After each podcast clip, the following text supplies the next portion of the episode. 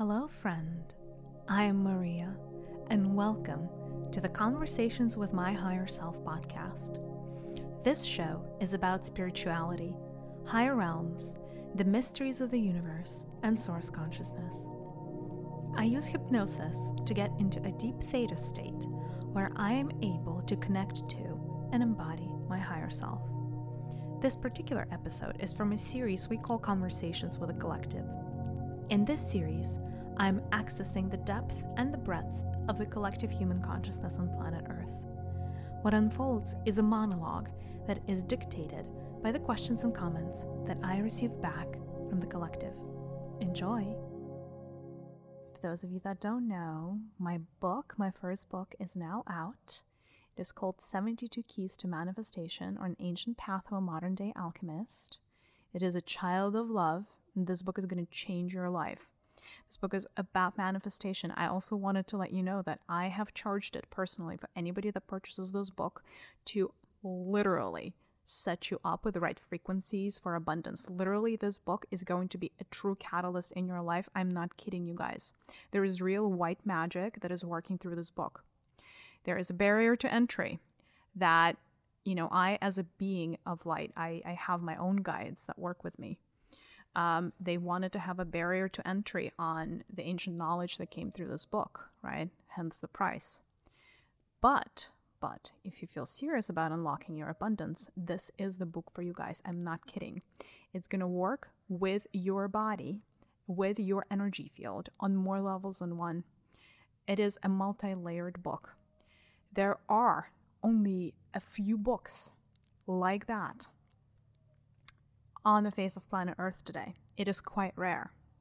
So if you want to check it out, and if you want to really literally notice and see the big difference and having your life transform, highly recommend you get yourself a copy. Do yourself a favor. You'll thank me later, I promise. Hello everyone, and welcome to another episode of Conversations with a Collective. Really happy to be here today. We have a fun topic to discuss. What I did earlier, prior to starting the session, is I scanned the collective of humanity, and I wanted to understand what topic we should be addressing today. There were a couple of fun ones. There were a few that actually keep coming up that I want to do sessions in the future, but one caught my eye today. And the topic that we're going to be discussing is the relationship with your body. Your physical body. Apparently there is a lot that needs to be said. Apparently there is a lot that wants to come through, and I do this in the state of flow, in complete surrender to the service of humanity, essentially. If you've been listening to this podcast before, you know that for this particular series, in this particular format, I'm able to connect to the energies of the collective humanity, or the human collective on planet Earth, alive and well today. And essentially this is kind of like the biggest ever talk or panel discussion, if you will, where at any point in time I'm able to tap into your feelings, your thoughts, what bothers you, anything that may be unclear, and we are able to have a conversation. Now, of course, for the podcast listeners, you may not hear the questions that come through for the collective. I will hear them, but I'll do my best to translate those for you. All right, so let's dive deep. In terms of format, I'll just get us started with some, off-the-cuff thoughts and information around the relationship with your body, and then later on, I'm going to take a couple of questions from the collective, and that is the plan for the day. Cool. All right, let's dive right in. First things first, your physical body does not belong to you. That is probably the number one truth about the physicality of this existence that you need to understand. Your physical body is borrowed matter. It does not belong to you. It never has. Yes, technically, you are temporarily using that, but it is not any more yours than the sun is yours, or the earth is yours, or let's say, the Milky Way galaxy is yours. The relationship that you have with your body is that of a symbiosis. It is a sacred contract. And it is created between the consciousness that is your body and your higher self before you incarnate. As such, it is not a relationship that you should take for granted, but it is a relationship that is reminiscent of slavery. Right now, the consciousness on planet Earth is so low that the way that the current relationship between the entity that is inhabiting the body, such as you or your consciousness, if you will, and the body itself, have a very dysfunctional relationship. It's not necessarily always meant to be this way, but it's just yet another form of separation that is so inherent and so ever present in third-dimensional worlds. Yeah, essentially you are inhabiting this, piece of matter temporarily, and it is very much a relationship and a symbiotic relationship. In terms of the contract that is being created between you and your higher self, essentially, and the entity or the consciousness of your body, it is a co-learning experience. Is like the best way for me to describe it. So what I mean by that is your body chooses to undergo certain experiences that are essentially guided by you as a soul, as a means of its own personal evolution, or the evolution of its consciousness, and vice versa, right? In some ways, you can think of it as, a piece of clothing or like a vehicle.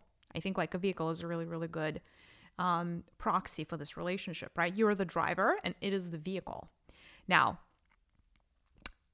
you obviously only have one for the incarnation until on this planet they learn to transplant consciousness, which is possible, and it is possible in third-dimensional worlds. It happens all the time, especially with technocratic society. So that is something that is going to definitely start happening fairly soon, all things considered. However, one thing that you need to understand about this relationship, right? It's not all about you. So in this relationship, it's just as much about the car as it is about the driver. How does this work? So when you choose to incarnate in a particular lineage, when that is decided, also sacred contract, that particular lineage has almost like a garage that is filled with different types of cars. And bear with me for this analogy, right? So it may be, generally speaking, the types of cars that inhabit the garage, there's something similar. There are some similarities to the cars or the bodies that are available to a particular lineage. So it may be, all the cars from like back from the 60s, or it may be like filled with Mercedes, or it may only be filled with Ferraris, or maybe it's only filled with pickup trucks. You kind of get the idea, right? Now, it doesn't mean that there's only one type of car for the lineage. Obviously, for each lineage, you have a variety of female bodies that are present in that lineage and male bodies that are present in that lineage. That's why everybody's not essentially a carbon copy or a copy paste of each other. Depending on which role you are coming into for your lineage, you would be given options. What I mean by that is, we haven't really actually, maybe I should do like another episode on lineages. Honestly, there's so much to talk about when it comes to lineages, but the one topic we have not discussed is the role within the lineage. There are many roles within the lineage. There's the founding couple, there are the guardians, there are the healers of the lineage, there are the essentially executives of the lineage that, redetermine and redefine the direction, et cetera, et cetera. There are there are shamans. I mean, there are many different types of roles you could have within the lineage as an incarnating soul. Depending on that, you would be assigned to a body, and certain bodies are reserved by the lineage for, the creme de la creme, so to say, of the titles within the lineage, and then there's everything else. What I mean by that is there are certain spots within your lineage, certain titles or certain roles that you could play that are really important for the lineage. They're very covetable. Because of that, you as a soul, if you're incarnating, let's say, into a shaman of the lineage, shamans are, extremely powerful. Shamans are generally very supported by their lineages. When I say shaman, I don't actually mean that somebody is going to go into the shamanic path. If you're a shaman for your lineage, it actually means that you are kind of like the magician of the lineage, for the lack of a better term. And what that means is you're going to have the power to conceptually and on the physical level, not just conceptual, but quite literally transform and transmute the energies, all the negativity, and transform and upgrade essentially the energy of the whole lineage. This is considered to be of great service for your lineage. As such, you're going to be offered vehicles, cars, if you will, that are a lot more robust. Like, in other words, you're going to have more options compared to somebody that may just be, you know, like a more like regular participant of the lineage, that the lineage is not necessarily counting on to do any specific hard work on. That being said, you know, so essentially when you incarnate, you pick a vehicle and you are exceptionally deliberate when you're selecting your body. It is not a random choice, because even with lineages that have a limited selection of cars or vehicles, that selection is pretty ample.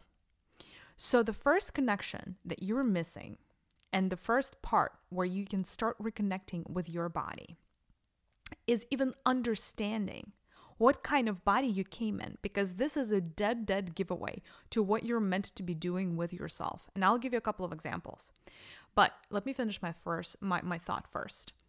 The relationship between humans and the vehicles that they inhabit is dysfunctional at best. Like I said, it is a relationship that is closest related to slavery, which is not necessarily ideal. The best relationships between vehicles and drivers is actually that of a partnership. That is what is considered to be healthy within the grand scheme of existence, right? What you're experiencing on planet Earth is not healthy, but of course it's characteristic of the vibrations of the planet and characteristic of where you are as a society today, so no big surprise here. What I wanted to do in this episode is really just shed the lights on all the things you're missing out by not understanding the process of coming into your body and not understanding all, like, the variety of the different types of information and clues and hints that you could derive from your body. To my point earlier, yes, it may be a slavery right now. And by slavery, a relationship that I would describe as slavery, you essentially shut your bodies out, right? Like, so first things first, like you, maybe I shouldn't overgeneralize, but the majority of humanity does not think of their body as something that they cannot take for granted, something that is a gift, right? And they don't think of their body as a partner in crime. So they don't think of their body as an equal participant, right? They just think of their body as something that belongs to them. Enough so that enough of you don't even take care of, you know, your own bodies, right? So you kind of like disregard and you treat it like a piece of your clothing or whatever, like an old piece of clothing that's always going to be there. And so you're like, oh, why should I take care of this? Anyhow, so by understanding the relationship with your body and all the clues that it contains, you could better align with your path, and you could understand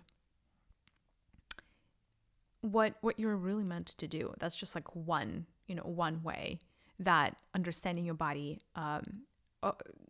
enables you to do. But that's not the only thing, right?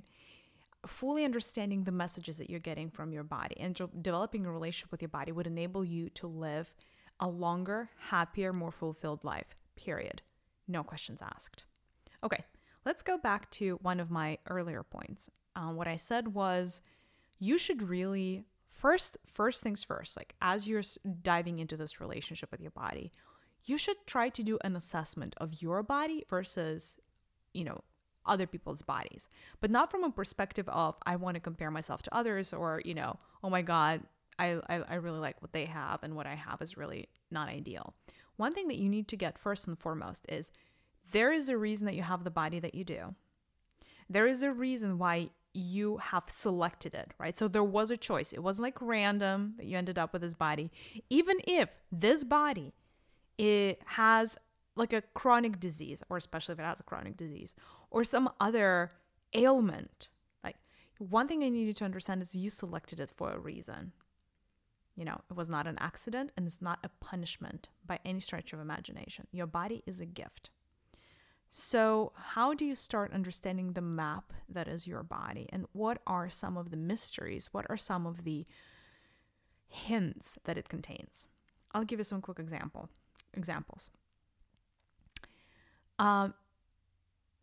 People that are skinny and tall tend to be the people that are not necessarily built for physical labor.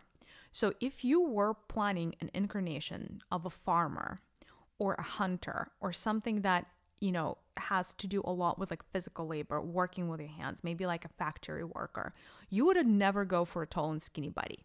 There's no way. You would never go for thin wrists, right? So what I want you to pay attention to is the bone structure that you have, your height that you have, you know, short, tall, average, you know, do you have like, you know, what are the things that are kind of like unique about you? And we're not necessarily talking phenotype here. We're just talking like bone structure, right? Again, like people who, for example, that come to work with hands or, you know, are meant to work on the land or earth types are going to be more stout. They're going to be shorter. They're generally going to have short fingers, broader hands. You know, that is an example of somebody who's meant to do something with their hands. Now, of course, and now I'm going to start talking in cliches, but I want you to start understanding that there are so many clues in your bodies. Artistically minded people tend to have very thin, long fingers and very often very thin wrists. So your, you know, musicians who are meant to play the piano, your painters, even your writers would tend to have fingers that are longer and thinner, kind of, right? Again, these types of fingers are not built for any type of like hard work. You know, they're kind of like almost like artistically built, right? So if you are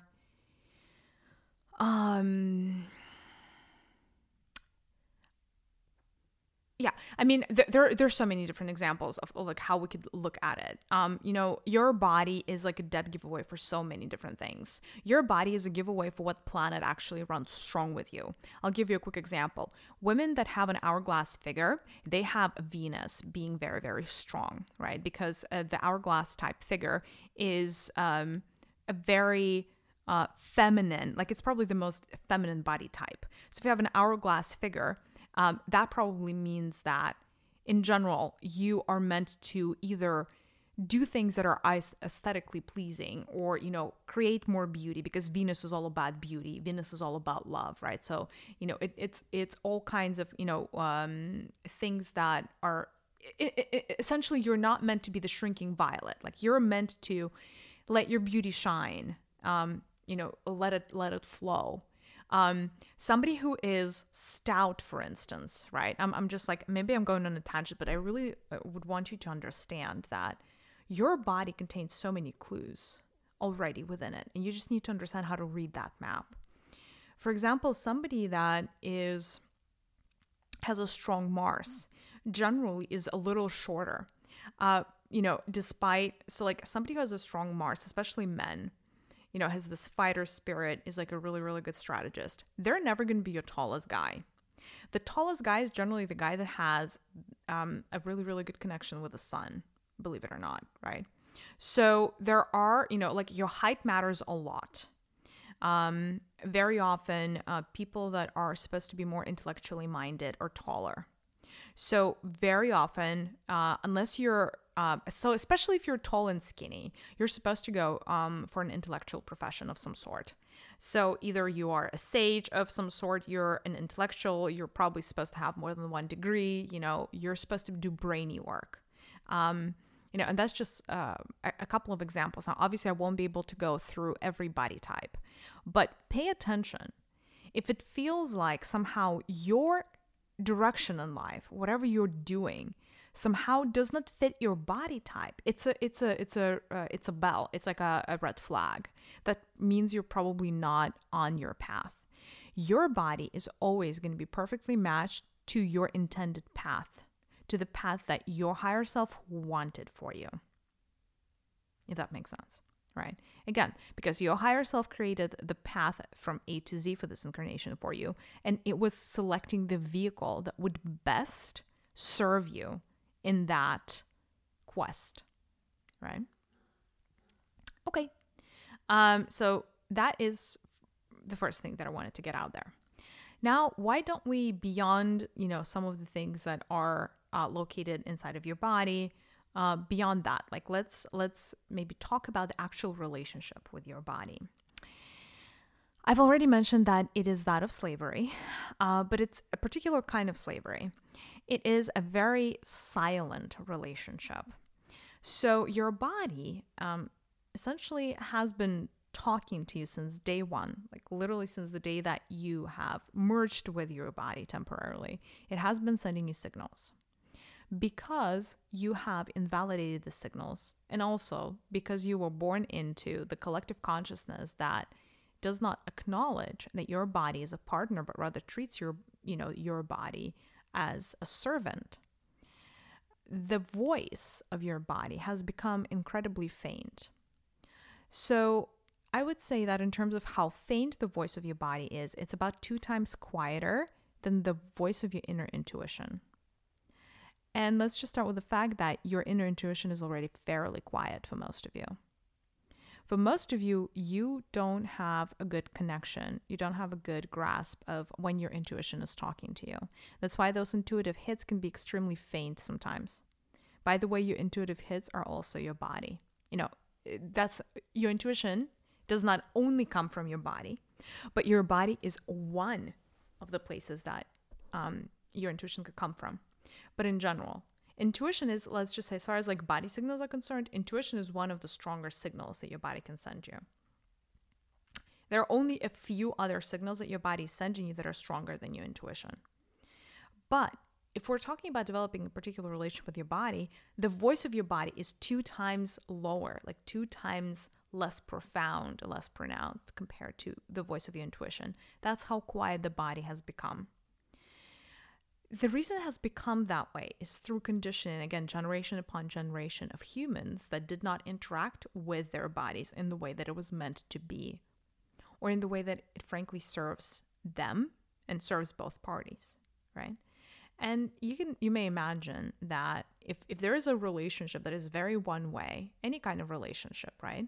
If one side always speaks up, but nobody is, like the second party is not listening, is not hearing, over time, this first party gets tired of just talking all the time and shuts out or shuts down and doesn't want to talk anymore. And that is essentially what's happening with human bodies on planet Earth right now. Your body contains a lot of information that it can at any point in time start communicating to you.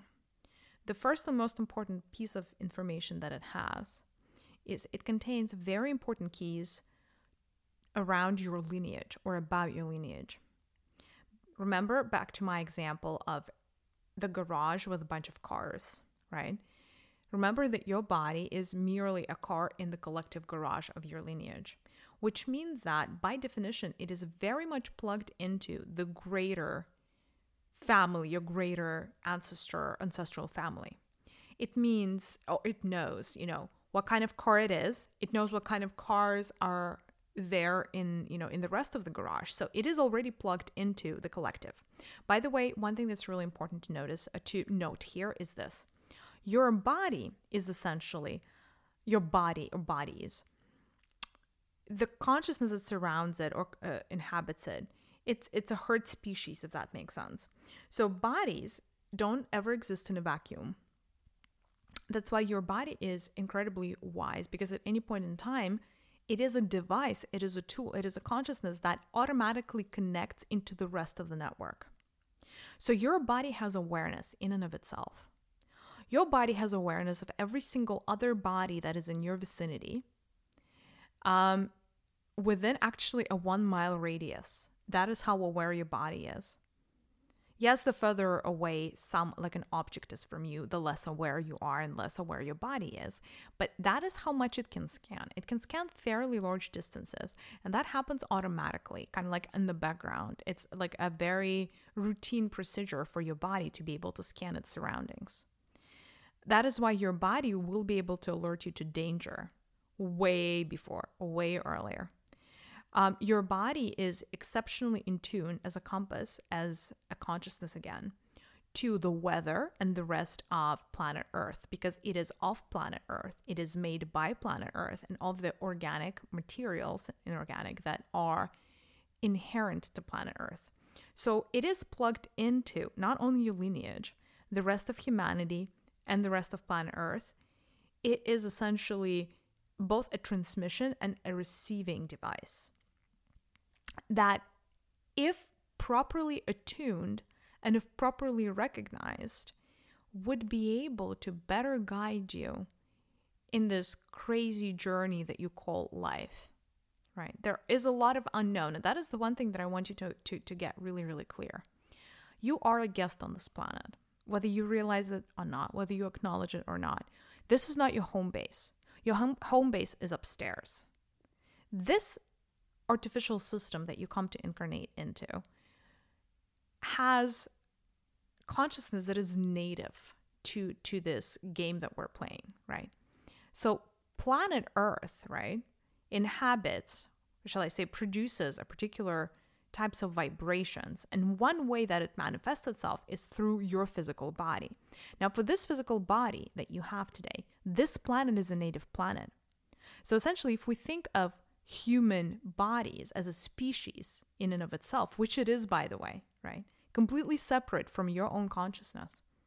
There's like a species of human bodies.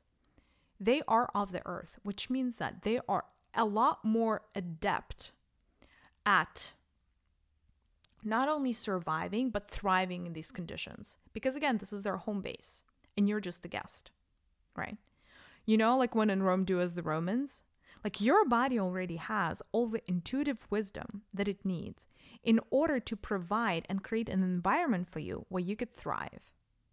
Now, you descend into the body and forget that, in fact, it is for this particular setting, within this particular game, your body actually understands the surroundings way better than you do. Your body actually is more aware of the truth of the game that is being played. It is more aware of the entirety of everything else on this planet than you are. And yet you act, just because you're in the driver's seat, you act like you're the wiser one. And because of that, you tend to drive off a cliff, hit all kinds of roadblocks, and in general, get into accidents all the time. Not to mention that 98% of the time, you're not even going to reach the destination that you set out to reach in the first place by coming into this incarnation, right? Again, because a big chunk of your guidance system is not tuned up properly. Let's talk about the guidance system, right? I've already mentioned to you, and we spoke about this many, many times, one of the most important parts of your guidance is your higher self. If you cannot connect to your higher self, then we said the North Star, is a proxy for your guidance system. That is one of the it's a very important compass. However, in this particular sentence, we cannot discard and we cannot disregard the fact that another very, very important part of your guidance system is the physical body that you choose to incarnate in. You should think of it as a self-driving car, frankly, right? It's like all the things that you do on autopilot, all the things that are habits, etc. Who do you think does that? Your subconscious? No, it's not your subconscious. It's your body. It's the memory body. The muscle body. You know how sometimes if you get like a food poisoning or something, and when why it happened, I don't know, like you ate a fish and you got food poisoning, couldn't eat anything, you were throwing up for 3 days. Your body for the rest of your life is going to have at least a small aversion to that particular kind of fish that you got food poisoning from, because it's the body memory, right? It's not part of your subconscious, by the way. That food poisoning is not part of your subconscious. It's going to be part of your body memory. And not only is this, by the way, going to be the body memory of your current incarnation for this body, bodies, again, are very interconnected and they're very wise. So that memory of the food poisoning off of a particular fish is going to not die with this body, but it's going to be re-uploaded into your lineage. So every car in the garage of your lineage is going to have a semblance of a memory that essentially a particular kind of fish is poisonous or cause you food poisoning. So sometimes you have inexplicable aversion to certain foods and you don't even know why, right? It is possible that it could just be the body memory of the body you came into. Because again, one of your ancestors had a particular type of experience with your body, with their body, that is now essentially it's part of the memory, but it's not in your subconscious because it's not your higher self that had that type of memory, right? And again, that's how that's where we are starting to separate church and state. There are your memories that you have. There are the memories of your higher self. There are your past lives and all that good stuff. And then there is the wisdom and the memory bank of your body and your lineage that you receive by the virtue of coming into this incarnation and joining this symbiotic relationship. Like I said, there is a reason, obviously, like we all know why what's in it for you, you're developing what's in it for the body. The body, the consciousness of the body, the consciousness of the vehicle, of the car, has to essentially say yes to the mission that you're incarnating into. There are all kinds of missions, and there are all kinds of things that souls plan. Some souls might plan a terminal illness like a cancer, prior to incarnating. Some souls may plan to go blind. Some souls may plan to go obese, etc., etc., etc. Let me tell you that you would not be able to do this unless there was a body that was willing to go through these experiences with you. In other words, there is nothing random under the sun. I want you to get, and I want you to understand how much of a commitment it is for your body to be able to agree to these things. Because as a consciousness, it does have feelings and it does have sensory perception. So if it has to go obese just because you want to go through that experience, essentially it's taking the grunt of that stress, right? The grunt of that action, right? Because essentially it's your body that's going to be in pain, right? And yes, you guys, once you join, you create like a coherent organism, both of you are in pain, right? It's not like at this point we won't be able to separate your mental, your emotional, your physical, your energetic, and that is kind of the whole point. But make no mistake, any disease, any physical discomfort, your body is going to feel way more than you do, right? Okay. I've mentioned that your body is sending you signals all the time. Intuition is just one way that your body could send you the signals. Where does that intuition come from? Again, it could be the collective memory of all the other bodies and all of your ancestors that is stored within its DNA structure. That could be one. Another hint or another reason or a background for the information that it could be giving you as an intuitive hit could be the level of awareness that it has as far as your surroundings. So if your body notices something off about your surroundings, it may send you an intuitive hit saying, hey, pay attention here. Maybe don't go there, don't cross the road, etc., like danger, right? It would be sending you hits all the time. But it speaks to you in many, many other ways. What are the other ways that your body speaks to you? The most obvious way is pain. Physical pain is, okay, physical pain, you guys, is not a symptom of something. It is a communication device. Physical pain, especially acute pain, is a love language of your body. I know it sounds counterintuitive because how can pain, which inherently is so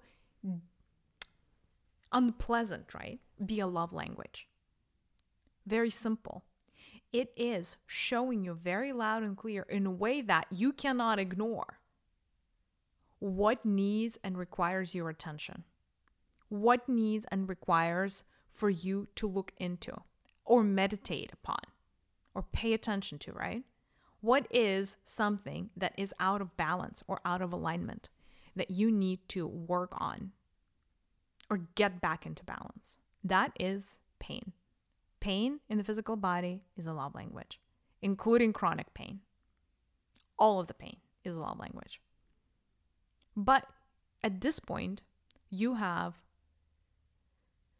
failing to recognize it as such is one. And B, the level of pain that you experience is directly correlated to how great or not so great your relationship with your body is. If you have acute pains quite often, that means that your relationship with your body is not great. That means that you, on some level, consciously or subconsciously, refuse to hear its call, and you refuse to get messages from it and act upon those messages. And when and if you do that, your body has no other options, but it has to send you very acute pain, so you start paying attention to the message, right? So for people that actually happen, let's take the reverse approach, right? On the flip side, the people that have a good relationship with their body, and we can talk about what that means, they hardly ever experience pain, and definitely not acute pain. Because generally the pain doesn't start off in its most acutest form ever. It generally starts very mild, like a nudge. And then acute pain is essentially your body yelling at you because you have missed the first 10 very obvious signs that something was wrong, right? Now, how do I know that the relationship between humanity and their bodies is dysfunctional? Is painkillers and how prevalent painkillers are, especially in the Western world. You guys, honestly, I mean, so many painkillers for every type of pain, and the amount of painkillers per each pill that you guys have is just boggles my mind. It literally is fit for like a robotic type of society, right? Like the amount of milligrams of ibuprofen you have in your Advil pills, etc., that you use for a common headache could put like a baby elephant out of commission for a couple of days. So here's the danger with painkillers. Painkillers, essentially, obviously it doesn't fix the reason or the issue. And duh, of course, you know that. That's not why you take painkillers. But essentially a painkiller is like shutting your body up. And what I mean by that is, imagine having an argument, right? Imagine you're married to someone, because essentially being incarnated in a body is like a marriage, only like the one you can really divorce from, right? It's not like you're like, oh, I don't know, I'm 30, I hate my body, can I just please jump into this 13-year-old? Doesn't work that way, not yet, anyhow. So it is a fully committed on marriage or relationship that you're stuck with, essentially. And so imagine that you're the guy and you have a wife, and your wife is your body. Bear with me for this analogy. And so your wife is like really mad at you, or there's like something that's dysfunctional that's going on. She really wants to call attention to it. And you're like, shut up, honey. I'm not ready to hear you. And that essentially you're shutting it up, shutting her up with a bunch of painkillers. Now, the problem is still here, right? She's just as mad at you. Only now you're like, okay, duct tape, don't want to hear you type of situation. What does that mean? Does that mean that pain is going to go away? No, what that means is now you have an even more dysfunctional relationship with your body. And now that pain may start manifesting in ways that you're not going to be able to address. Because an acute pain in one of your organs that you are not paying attention to and you're shutting down with painkillers would not go away, but it may migrate and may turn itself into something that's chronic or something that is going to be impossible to ignore or impossible to just kill off with a painkiller. So that type of consistently shutting your body down when it wants to give you legitimate information is not the way into a healthy life. So what would be the right way to treat pain? The right way to treat pain is to understand that this is a love language and a form of communication. Pain that your body's sending to you is a message that you cannot ignore. It requires for you to go deeper into it and within it instead of running away from it. Yes, that is exactly what it is. By killing that pain, you're doing yourself a big disservice and essentially are signing up for other ways for that pain to get manifested. And you're not going to love those ways. What I recommend that you do is start developing a relationship with your body. I'm going to give you a really, really quick example of what I mean. If you experience a headache or any type of pain anywhere else that you feel is out of nowhere, you want to start developing a sense of intuition, and you want to start working on your knowing of what that pain is here to tell you, you know? And one way to do that is through automatic writing. Automatic writing is a practice where essentially you write down the question, and then, you know, your hand then writes down the answer, right? When I say your hand writes down the answer, like it literally, when you do it right, if you do it right, it feels like the hand is moving on the paper without you having to do anything. Like it's literally like, it's almost like you're downloading the answer from like the universe or whatever. Here's how you would like, in this particular case, this is how you would use automatic writing. If your body is giving you a headache, let's take a very simple example. It's a headache. You want to take out a piece of paper, sit down, and ask your body the question. You can be like, okay, I acknowledge that you're giving me the headache, or you just sent me a headache. What are you trying to tell me by sending me this message? Is the question. And then you can write down underneath that sentence, answer, semicolon. And then allow your body to tell you what their answer is. Why did it send you that pain? Why did it send you that sense of discomfort? It will tell you. It will tell you what it is, right? And then you can keep talking to your body, and you can be like, how can I best heal it, you know? Or what is it that you would need me to do for us to get rid of this pain, right? And by the way, trust me, the answer is not going to be the painkiller. It won't be. Sometimes your body needs you to slow down. Sometimes your body needs you to stop overthinking. Sometimes the body needs you to make a decision already. You know, there could be many, many reasons. Sometimes your body needs you to detox. You know, it's possible. It could be that there are so many toxins that at this point, your body doesn't know what to do with the toxins. Again, so one way to develop a relationship with your body is actually automatic writing. Like literally pretend like you're having a conversation with your body. Another way to do that is you may write a letter from your body to you. Literally. Like you can take a piece of paper, you know, and you can do that whether you're experiencing pain currently or not. But that is one way to start getting into that relationship mode with your body. And the letter should say, Dear John, or like, Dear X, and X is your name, right? Put in like whatever your name is, right? So, Dear John, that's how the letter should start.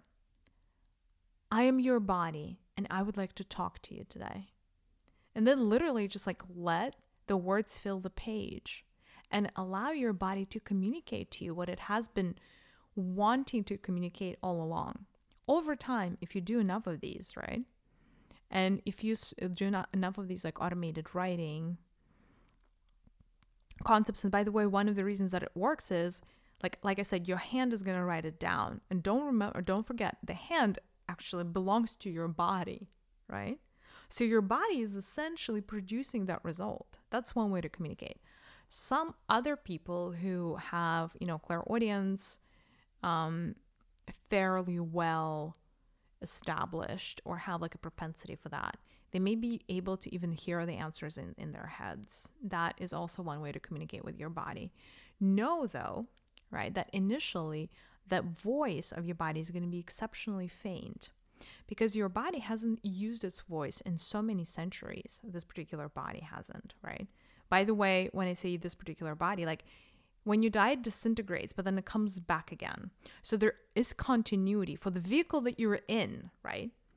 It's like a car that like, you know, let's say it's like a red Corvette, whatever, of you know, that's that was manufactured in year 2000. I'm just making it up, right?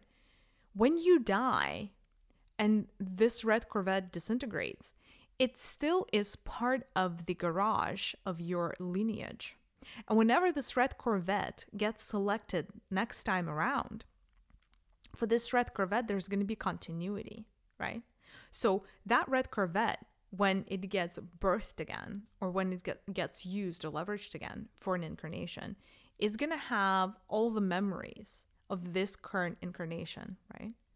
So in there is always continuity, right? So whatever you leave this body with is essentially going to partially determine its destiny. So just also understand your impact, understand that this is not some inanimate object that you don't care about or shouldn't care about.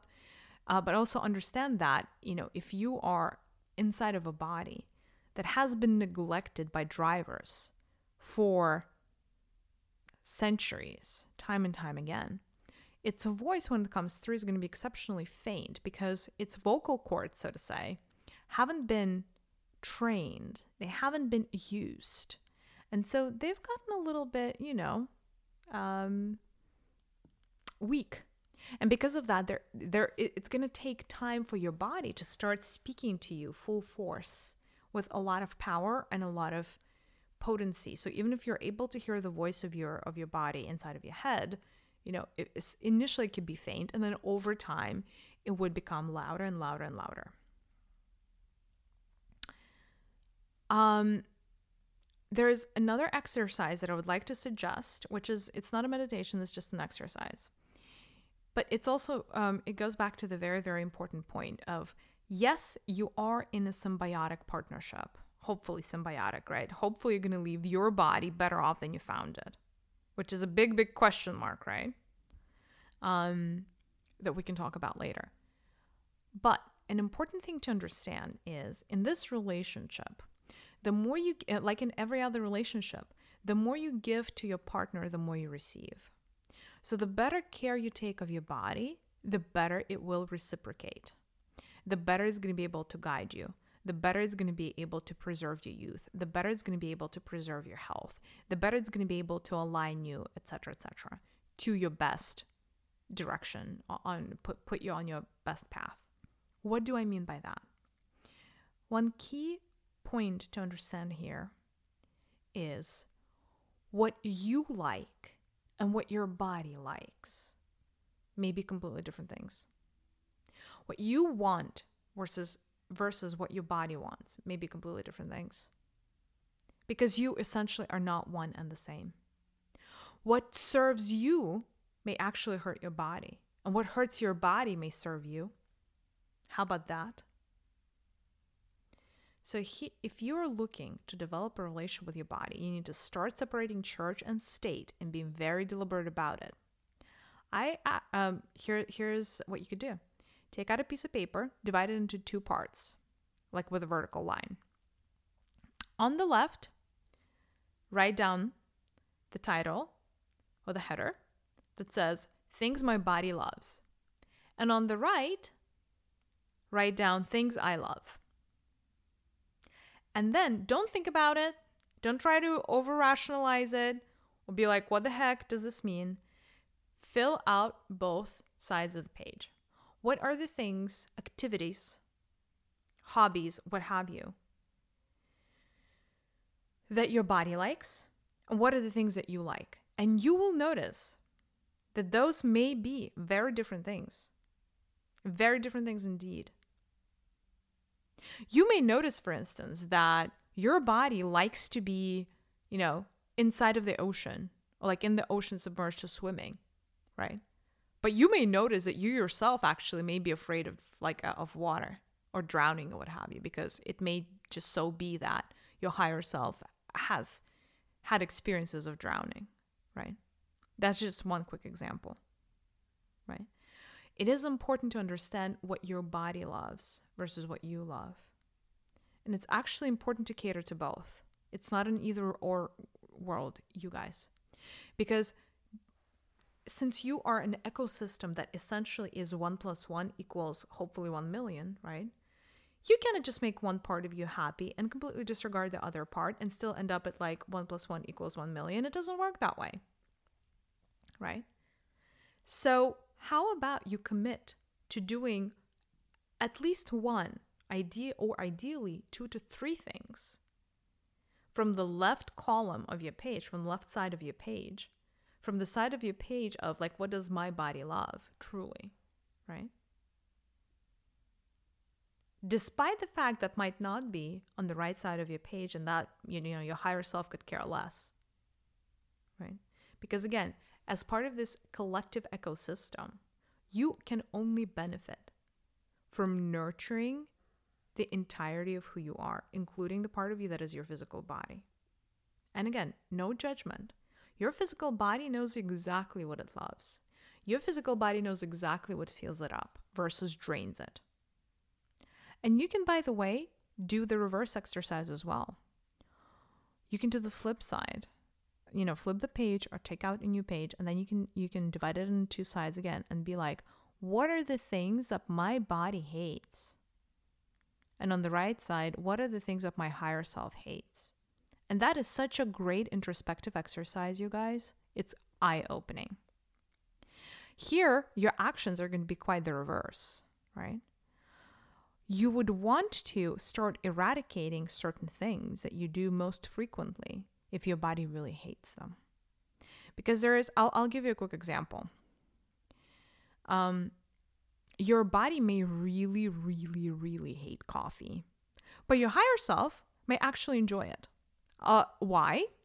For example, your higher self may be a go-getter, type A, overachiever that wants you to go, go, go, and I don't know, work 24/7 and overachieve. But your physical body may have a really, really hard time processing coffee. If that is the case, right, there it could be so that you have habits, you've developed habits that serve only one part of you but really hurt the other part of you.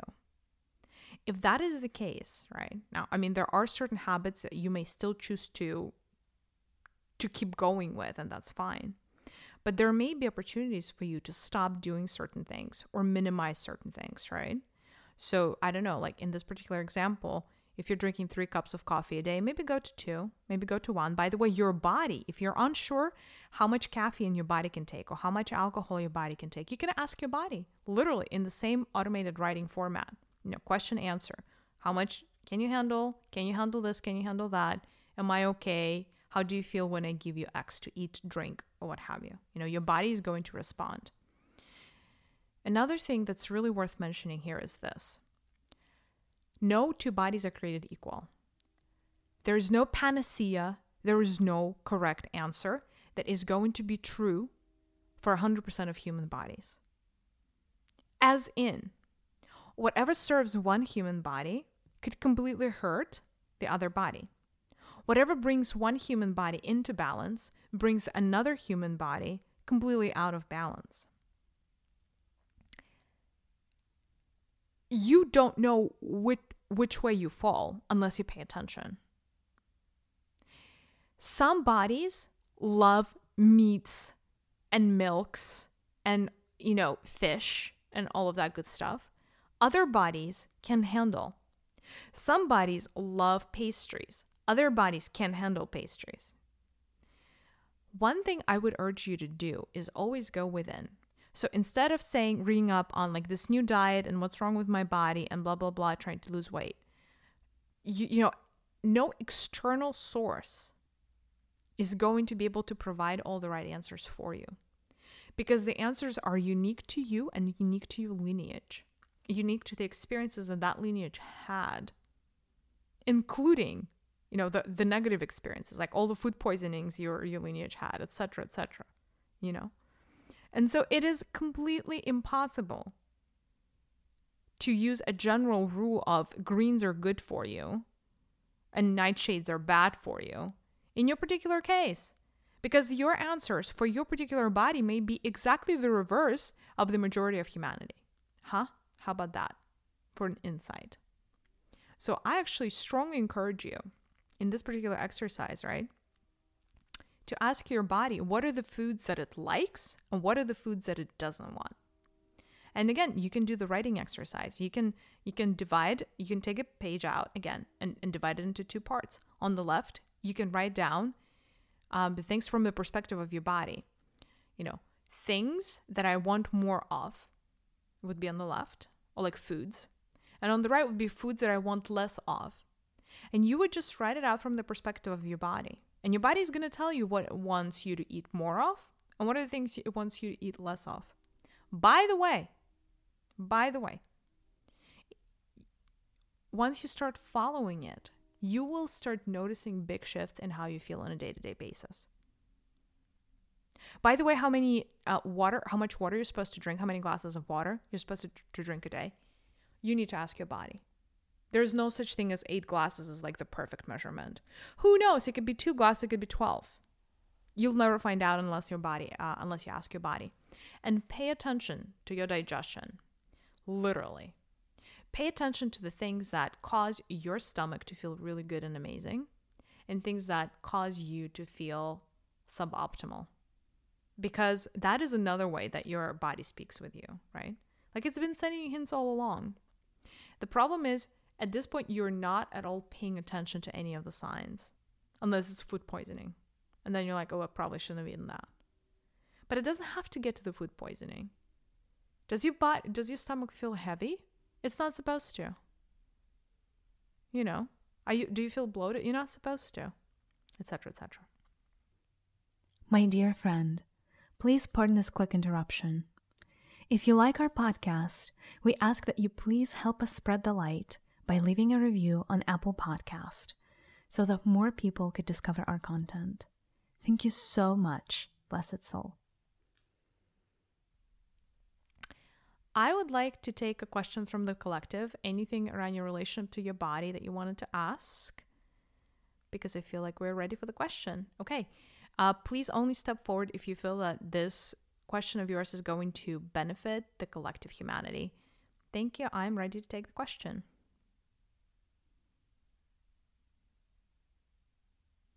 Ooh, what a great question. Interesting. The question is actually from a pregnant woman, and she's asking me, how do I know that what I am consuming serves my baby? And the question is actually quite insightful, right? Because she is interested to understand what does she end and her baby begins, right? Could it be so that, you know, there are some foods that she likes and the baby hates? And the answer is abso-freaking-lutely. Because the body that you're growing inside of your body is like another baby car growing inside of your larger car. I mean, pardon my analogy, but we're going with it, right? We're diving deep, you guys, all the way, riding this analogy that I keep using. In other words, just because your two cars are from the same garage, it doesn't mean that they're identical. You may be a Corvette and they may be a Ford. Or vice versa, who knows, right? So just because they're your baby and they're growing inside of your womb doesn't mean that they are a copy-paste of your microbiome, etc., because they're not. Generally, you know, and pregnant women are going to tell you that their tastes change, but not that just their taste, but like in general, a lot changes when you're pregnant, because essentially you're an amalgamation of two beings instead of one. Sometimes there are certain, you know, like there's a lot of examples there, like a woman used to like a particular food, she gets pregnant, can't stand it, throws up all the time, can't stand it. Same thing with smells. Like a particular smell used to like be appealing is no longer appealing. And by the way, when she gives birth, over time, you know, after some time, it may just flip and go back, or it may not. It actually depends. In other words, when you are pregnant, you have to factor in that now, as a mother, as a future mother, you are essentially responsible for two bodies. And the same exercises that we did just now for yourself, I would recommend to do for both you and your baby. Because, and what do I mean by that? Like, you're going to have to divide, you know, your page 3 ways, you know. What are the things that my body loves? What are the things that my baby body loves? What are the things that my higher self one loves? You can do the same thing about foods. You know, what are the foods that my body loves? What are the foods that my baby body loves? And commit, you know, if you want to be a nurturing mother that, you know, that I know in the heart of hearts that you are, you know, start optimizing for your baby also. But it's a very, very important concept. Don't ever establish yet another relationship of slavery. It's bad enough that your body feels like a slave to you. If double slavery, no bueno. What do I mean by double slavery? If your body feels like it is a slave to you, as in your higher self, as well as to this new baby that's growing inside of it, it's like double slavery. It's like slavery squared. Not good news. That is why very often, when you as a driver put your own body last, it is such like a betrayal of trust between for this like sacred relationship, that your body may start like kind of like prematurely aging and decaying almost, because it's like withering away because it doesn't feel loved. By the way, your body knows at any point in time how you feel about it. It knows. It knows what areas you accept, what you consider acceptable, what areas you love, what areas you hate, etc., right? And it's going to start acting accordingly. There is a reason why people that are confident, that love themselves, have better bodies and like they're prettier. And then the ones that have a ton of negative self-talk, they don't look as cute, is because not only are their thoughts material, but in the same way that like if the husband loves the wife, the women that are loved truly are always prettier than the women that are not. It's because how the husband feels about them actually changes the dynamics of the energy that moves around, right? Of course, it changes their self-confidence and all of the good stuff as well. But in the same way, like if your body feels loved by you, it's always going to give you back amazing stuff. We're going back to the pregnant example and the conundrum here.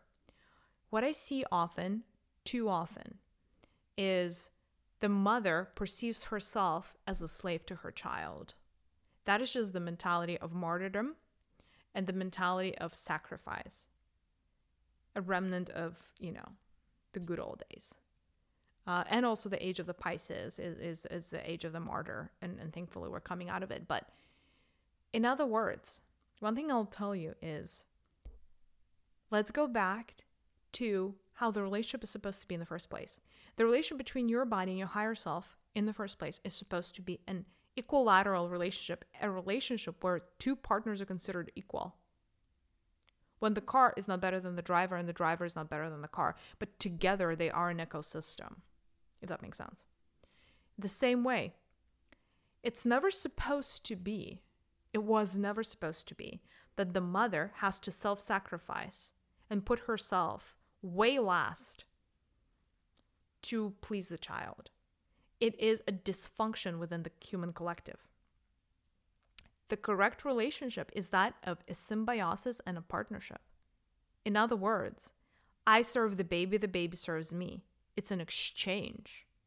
It's an energetic exchange. It's not always one-way communication. It's not a one-way street. First, you say, yes, of course. I'm ready to sacrifice for you. Do whatever you want with my body. Also, I'm going to eat the things that you want, my child, because you're inside of me. And I'm going to stop eating what I want. I'm going to do what you want, and I'm going to stop getting, I don't know, let's say the baby doesn't want to get sleep. The baby is an early riser, but the mother is a night owl. Very often the sleeping habits of women are going to change because she's trying to adjust to the baby. You have to fill your own cup first as a mother. You cannot betray your body. You cannot put your body last and expect your body to act like a loving counterpart in a relationship where it doesn't feel loved.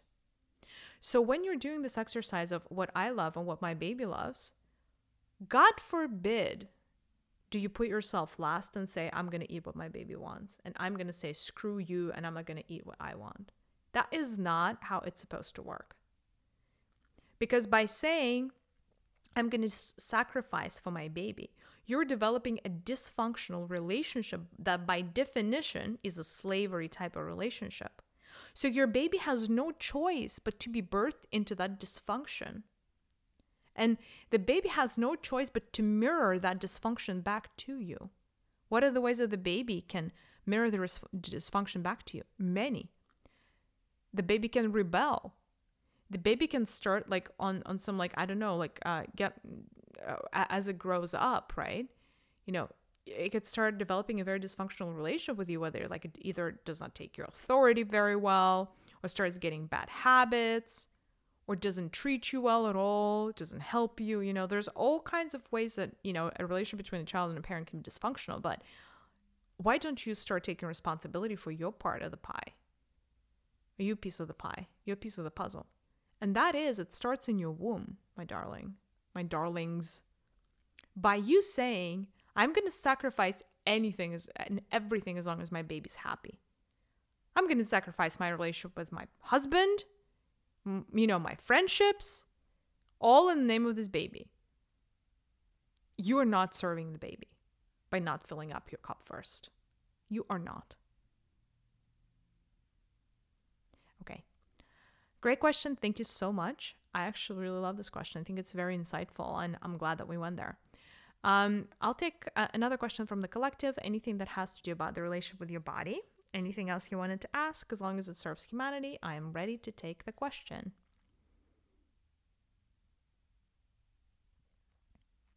The question is, I am overweight. What can I do? Everybody in my family is overweight, so I feel like I don't... Essentially, it's a predicament, and I cannot change anything. So, you know, nobody is able to lose weight in my family. How can I lose weight? I love this. This is a great question. Let's talk about weight loss, and let's talk about the fact that weight loss, obesity, shall I say, tends to run in the families. It is one of those things that very often, if you have this propensity, it's one of those that travels kind of like across generations until that cycle and until that pattern is broken. What causes obesity? Obesity, fat essentially, right, is an insulation material. But the simplest way to think about it is like the padding, right? So essentially, your body is creating padding all over in every which way direction. Padding is created as a self-preservation mechanism, as a defense mechanism. Padding is a safety mechanism, right? So essentially, for most obese people, you put on a weight, right? Not to sound like a broken record, but you put on the weight because you don't feel safe in this world for one reason or another. Pretty much that is the root cause of obesity. Because you don't feel safe to be who you are, because you don't feel safe around others or out there in the world, you're going to want to create padding and insulation material and kind of like almost like dress yourself up with fat so that you cannot get hurt as much, so that, you know, you are more protected. It's almost like a set of armor. So that's what you should be thinking about, right? And again, it does run in the families, among other things. There are other, you know, obviously there's many things that run in the families, like high blood pressure runs in the families. Cancers run in the families, right? And they run in the families because, again, there is only a limited number of cars in that garage. And they also all of these cars are communicating with each other. So essentially, all of these cars are one network. And so if there is an ailment or a feeling or a frequency that is very prevalent in your lineage, it will manifest itself through the physical bodies, through the vehicles that your lineage travels in. So you actually, if you want to really serve yourself and serve your lineage, you wouldn't put yourself on a diet, because putting yourself on a diet and losing weight actually doesn't serve you. It's like, it's counterintuitive, right? Because your body was working so damn hard, by the way, to protect you from this outward world, from all these stressors. Because actually getting, you know, becoming obese and developing all this like insulation is actually really, really hard work for the body. Like the body actually has to do real work and put in a lot of effort into becoming fat. That's hard work, you guys. Not easy. Not easy. There's a reason why it's doing that work. It's because it believes that it's protecting itself and it's protecting you, right? Your body always wants to serve you. It never wants to hurt you. And now you're like, well, why don't you, lose some weight here, diet? There, it's going to be a massive disconnect between the body wanting to protect you and then losing weight. And that is why very often when, it's for the people that try to lose weight, if they put themselves on a strict diet, then they gain the weight back. So first they try to emaciate themselves and not eat or whatever, put themselves through, hell by trying to stick to a diet, and then they put it back on. Well, of course they put it back on because there is a reason why the padding existed in the first place. It's a defense mechanism. If you're not fixing the root cause issue, if you're not fixing the root cause insecurity, then you're going to keep needing the padding. I'm telling you, the only way out of this pattern is going smack into the thing that makes you feel the most insecure. Asking yourself the question of, what is it that I'm trying to protect myself from? What is it that I'm so bloody afraid of?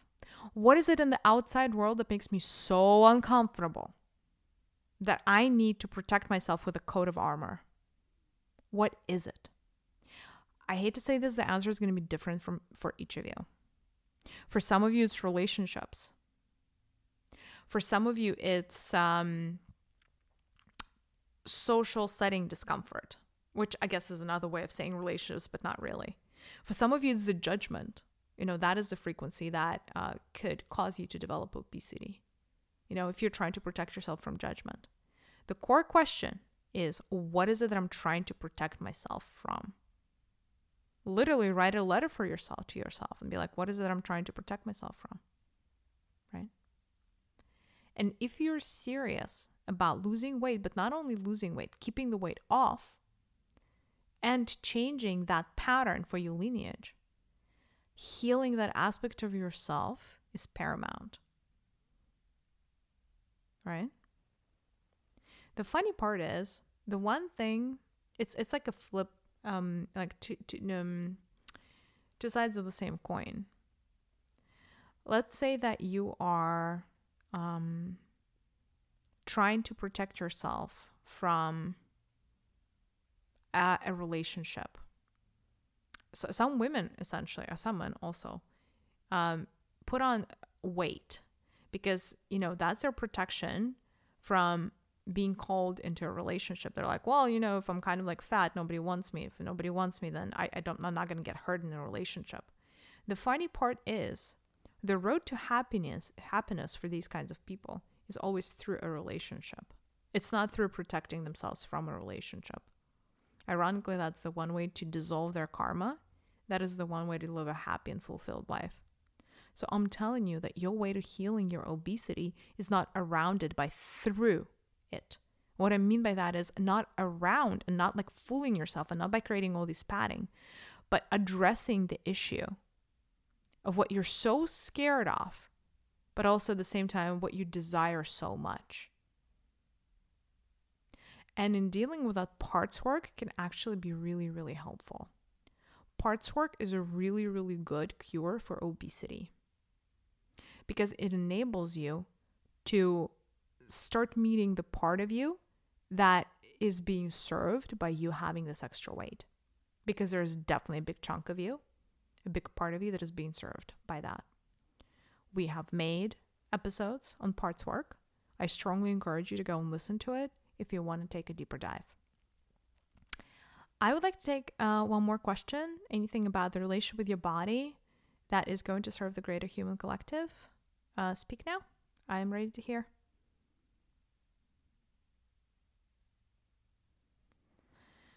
This one is actually different. A man is asking, what do I do if I cannot put on weight? I'm too skinny. I cannot put on the muscle no matter how much I eat. All this protein stuff doesn't work for me. You need to ask yourself, why does your body want to be skinny?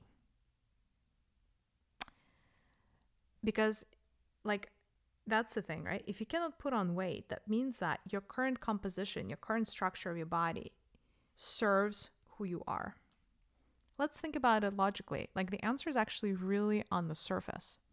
And I will share with you, like, my thought process and how I try to understand this so that you're able, right? I'm not just going to give you the answer, but I'm going to give you, like, the path to the answer. Because I need to teach you how to fish, because I'm not going to be able to sit down with every single one of you for a 6-hour conversation about your body.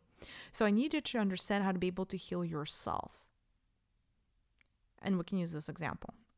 So you cannot put on weight. That means by default that it serves you on some level, or it serves a part of you to be skinny. Right? Why? Let's think about it. Why? Why would anybody want to be skinny? Do you guys have an answer? Actually, let me ask the collective. The collective, why do you think anybody would want to be skinny? Somebody said attractive, because they want to be attractive. Okay, that's an interesting way to... Why else would somebody want to be skinny?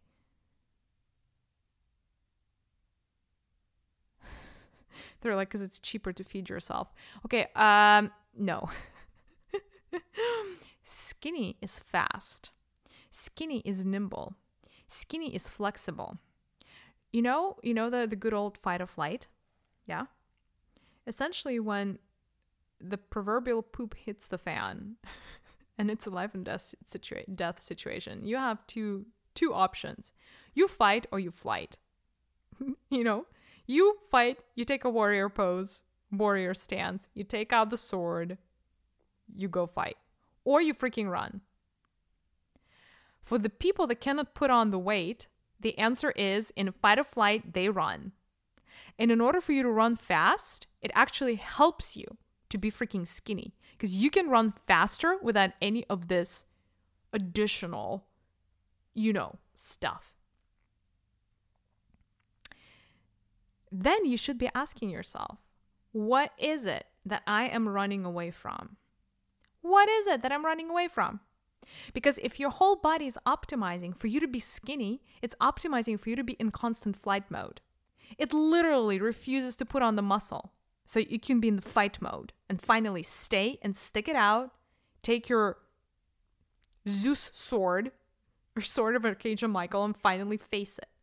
What is it that you're running away from? Yeah? And the answer is going to be very different. I encourage you to take out a piece of paper and write down the answer to the question of what is it you're running away from. The answers could be very different for you. Judgment, my father, my father's expectations, my own expectations, failure. What is it that you're running away from? And if it becomes a real problem, right, then you're going to have to do parts work too. The same way. Parts work. The only way to healing. Because there's a part of you that wants to run away and struggles with facing something head on.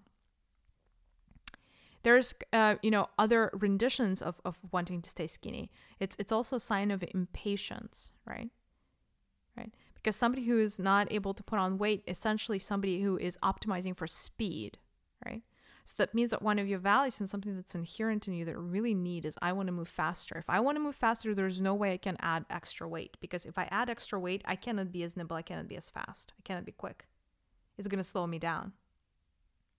And by the way, I don't mean physical running in this case. Somebody can be impatient to hit their goal in business or, graduate faster with better grades, whatever. Have 3 kids faster. It could be many, many different things of like trying to get to a place faster. And because they're impatient, it would be manifested in them not being able to put on weight, right? I hope this was helpful, right? But you should ask yourself, what part of me is being served by being the way I am in the physical? What part of it is served?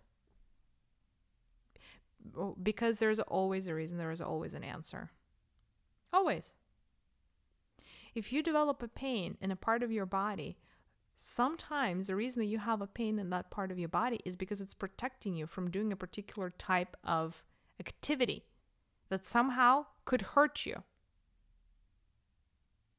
If the boy doesn't want to play whatever, football or soccer, because he actually wants to, play computer games, right?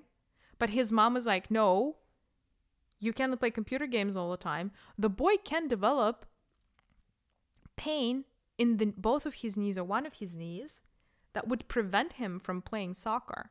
And it would be a legitimate pain. Not going to be something that he made up, right? Because you also manifest pain in your body if it serves you. So that is also a very important question to ask yourself. Does this pain serve me? And if so, how could it possibly serve me? Right? And then to heal it, are you able and willing to move on and stop getting that payback, that pain is getting you? That's really important. All right. One more question from the collective. Something that's going to serve the greater humanity as long as it has to do with a relationship with your body. I'm ready to hear. Cool.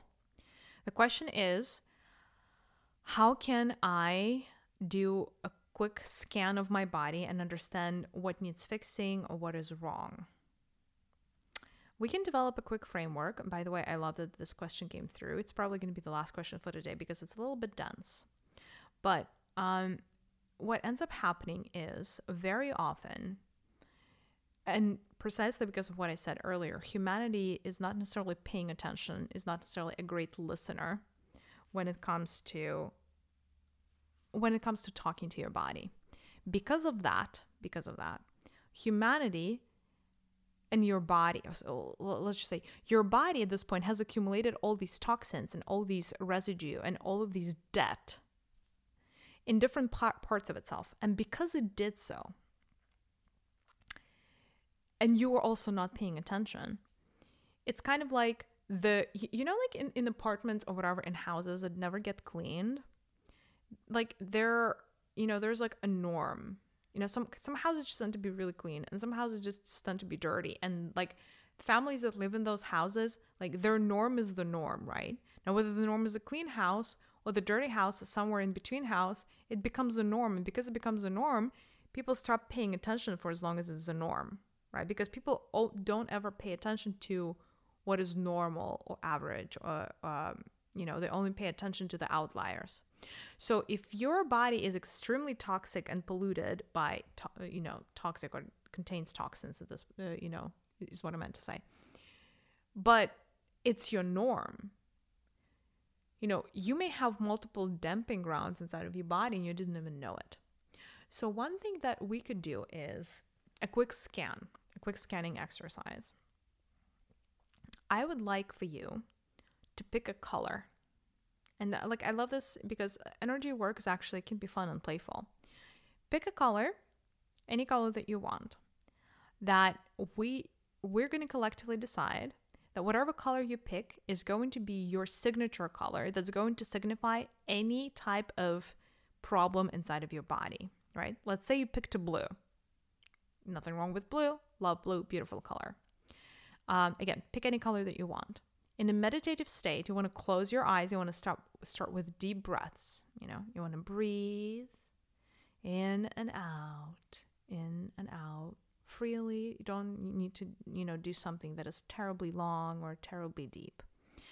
So you want to close your eyes, right? And you want to imagine your body. And we're going to do a full body scan right now. And you're going to move slowly from the very top of your head, down. And you're going to ask your body to show you any areas that need work. And you can ask your body to highlight those areas using the color that you just selected, in this case, blue, right? You can zoom in also and zoom out, by the way. Depending on, it might be easier. I would recommend that you find the level of proximity that feels good for you, because it's going to be very different. Some people would prefer to see their full body right away, kind of like a little bit of a zoomed out version.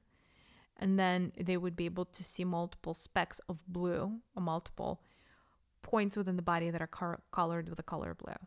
And some people would just want to focus on the head area first, then the chest area, then the belly area, the stomach area, then the hands and the feet, if that makes sense, right? There's no right or wrong way of doing it. Also, different people have different levels of toxicity and different number of issues. You know, some of you are more healthy and more in tune with your bodies. Others are less healthy and less in tune with your bodies, right? So depending on which group you fall into, you might either need to zoom in or zoom out. But either way, like when you're doing the scanning exercise, it's 10 to 15 minutes as a practice if you want to do a very good, thorough job. And you want to scan, you know, from up to down, and you want to pay attention anywhere in your body that this blue color shows up, right? And so you're going to go from top to bottom and notice, you know, where there is. And also there is the intensity of blue. Some areas of your body can be like a very light blue, and some of them are going to be like the most cobalt blue, like super saturated color.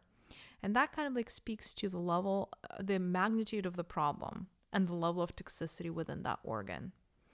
Now, once you have done this diagnostic, there is a way to do like a really quick energetic cleanse. Now, does that mean that, you know, you just do the energy cleanse and you don't need to do anything else?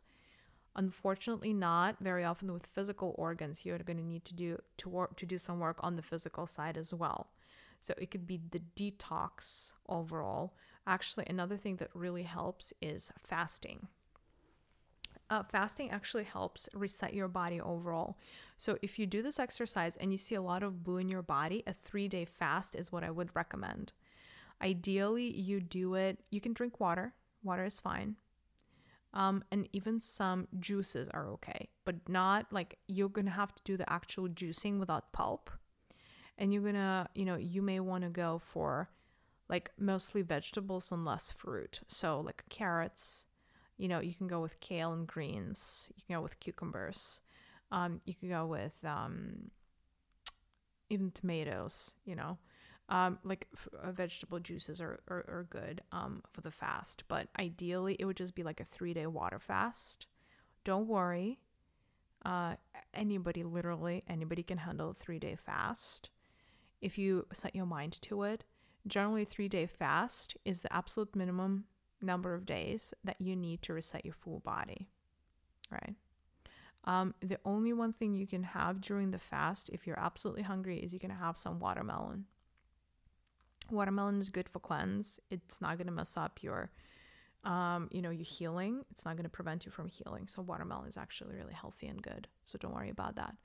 But there's also like a really quick way energetically that we can start transmute, and we can start to kind of like aid and assist with your healing. So a 3-day fast powered with, like, say if it's like a liver that's a problem, like a liver cleanse, plus energy exercises, you're set, you're good. There are many ways to do the cleansing on the energetic level. We can use the violet flame today because violet flames are fun and you guys love the violet flame. We have an episode on the violet flame if you need it for background. We did it, I don't even know how long ago. It's one of our very early episodes. I think it's one of our maybe first 10 or 15 episodes if you want to scroll all the way down and you're really curious about how to work with violet flame. But here's how we're going to work with it today. So imagine that you are in the violet flame temple. And you were doing the scanning and you're in the temple of the violet flame. In the middle of the temple of the violet flame, there is, ta-da, the violet flame. Like essentially on the ground level, it's like a big, massive temple, right? Very high ceilings, very pretty, a lot of people. And then in the very middle of the temple is the violet flame. So I encourage you to come up to the violet flame and put both of your hands inside of the flame. Don't worry about it. It's not going to burn. Obviously, it's an energy exercise. And what you want to imagine is that through the arms, through the palms of your hands, you're starting to almost like absorb some of the violet flame energy. Like the baby violet flames are starting to travel up your arms. And these violet flames, these baby violet flames, the mini flames, are starting to deposit themselves in all the places of your body that you just scanned that are showing you any blue areas, any problematic areas. So you just want to notice these violet flames travel up to these areas and kind of plant themselves there. And as they're planting themselves there, right, you want to make sure that each of your blue areas has a violet flame. If the area is very potent, if the area is very saturated with the color blue, you want to make sure that the size of the violet flame that's working with that area is larger, it's bigger, it's more potent. And then for lighter areas, you can have like a really, really small flame. And then you want to imagine that that violet flame is transmuting the energy of that blue toxic area. And as it's burning bright, it kind of like envelops that area, almost like covers it, encases it, encapsulates it. And as it happens, as it does so, as it gets to work, this blue color is being transmuted and it essentially turns into purple, right? So that energy completely transforms. And as it turns into purple, it opens up pathways. And so that this, you know, almost like think of it as like vessels, kind of like the blood vessels that carry energy and prana around your body. You know, you could also think of them as meridians. So these meridians become unclogged, because every time that there is a toxic energy, dense energy present, your meridians become blocked. Essentially, your pathways, your life highways, however you want to think about it, they get blocked and disbalanced. And so when you start clearing these blockages, what ends up happening is the normal flow is getting back in its original state, right? It's being restored. And so what you want to see is, you want to imagine all of these meridians. And by the way, don't worry, like you cannot imagine them wrong. Just like imagine like your body was covered with these like vessels, energy vessels. And now just imagine that there's like purple violet flame energy coursing through each of these vessels, covering your full body, right?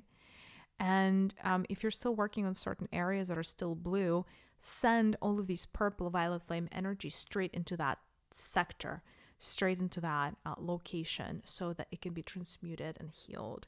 And by the way, you would probably want to finish this exercise by enabling your body to take as much of this violet flame healing energy from the violet flame temple as you need. And you can even, enable and allow your body to hold on to that energy for as long as it needs to. Like, you don't need to give it back. And then you just want to do like a quick gratitude ceremony. You just want to kind of like thank the violet flame for the work, and the keepers of the flame for the work that they've been, doing on you, for all the miracles and all the healing. So with all of these gratitude, all of this love, and full acceptance, you're in full acceptance of the healing. And, when you're ready, when you feel ready, you may want to kind of like exit the meditation. And again, this is just the beginning. Don't forget about the fast. Now, does everybody need to do the fasting? No. But for the ones that, for the ones of you that color blue is really, really deeply saturated, or you're feeling like you have chronic pains in your body, or like in general you feel called to do the fast, I recommend that as a really, really, really healthy practice. It's honestly like better than meditation, and very few things are. I'm not just saying this lightly. Cool. All right, well, this was fun. Thank you so much for all of your insightful questions, the collective. Thank you for tuning in. Thank you for having this conversation about your bodies with me. I know I gave you a ton of practices in this episode. I strongly encourage you to do yourself a favor and, play with at least some of them. You're going to thank me later. I am doing this with full commitment to your health, to you being on the path. I envision a lot of healing that's going to come out of this episode. It really warms my heart that I'm able to do that for you. And I hope that you had fun today, and I will talk to you guys soon. Have a great day. Bye-bye.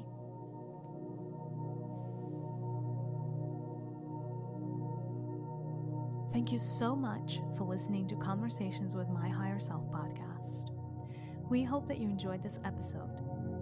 Please visit thisismaria.com for more insights and offerings from Maria and Sergey. It is thisismaria.com.